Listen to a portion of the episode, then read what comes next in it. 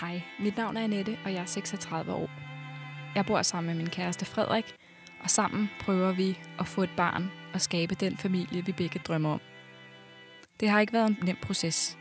Jeg har haft tre spontane aborter, og vi er nu startet fertilitetsbehandling med håb om, at vi snart kan få et barn og skabe en familie sammen. Jeg har fundet ud af, at det at være ufrivilligt barnløs er ensomt og opslidende. Jeg synes, at det desværre fortsat er et tabu, og det vil jeg gerne hjælpe til at ændre på. Tro, håb og barnløshed er en podcast til dig, der gerne vil vide mere om emnet ufrivillig barnløshed og infertilitet.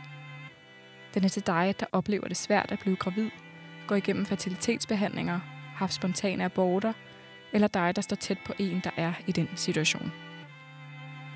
Jeg vil tage jer med gennem faktuelle emner, men også personlige og følelsesmæssige beretninger. Jeg vil også tale om inspirerende mennesker, der gør noget særligt for dem, der er ufrivilligt barnløse. Den første episode af podcasten udkommer nu på torsdag den 4. februar og kommer til at handle om min egen historie. Men jeg kan love dig for, at det ikke bliver mig, der kun snakker, fordi vi skal tale med rigtig mange inspirerende mennesker igennem min podcast. Herfra er der bare at sige velkommen til, og tak fordi du lytter med.